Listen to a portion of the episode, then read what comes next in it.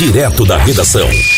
Fique por dentro de tudo sobre o coronavírus. Para tentar frear a pandemia do coronavírus no Brasil, as igrejas estão adotando novas medidas. Antes mesmo que qualquer determinação governamental, a Conferência Nacional dos Bispos do Brasil, a CNBB, publicou uma nota com novas normas para as missas no país. Segundo a entidade máxima da Igreja Católica do Brasil, 3 medidas já estão em vigor, que são elas: não realizar o abraço da paz, não segurar nas mãos na hora do Pai Nosso e não receber a hóstia na mão, e sim direto na boca. Além disso, a CNBB recomenda que idosos e doentes não frequentem as missas. Porém, não há nenhuma recomendação para o cancelamento dos encontros. Já em outras denominações, como a Congregação Cristã no Brasil, Igreja Evangélica, cultos e reuniões foram suspensos por prazo indeterminado em todo o território nacional. Esta foi a primeira instituição religiosa do país a cancelar toda e qualquer reunião vinculada à igreja por conta da pandemia do coronavírus. Do outro lado da moeda, igrejas como a Assembleia de Deus, Vitória em Cristo, informou por meio de seu líder, pastor Silas Malafaia, que não pretende fechar as igrejas, contrariando determinação do Ministério da Saúde. E mais uma vez ressaltamos, fique atento aos sintomas comuns, que são febre, coriza, tosse e dor de garganta. Caso apresente estes sintomas, procure imediatamente a unidade de saúde. Faça sua parte, vamos superar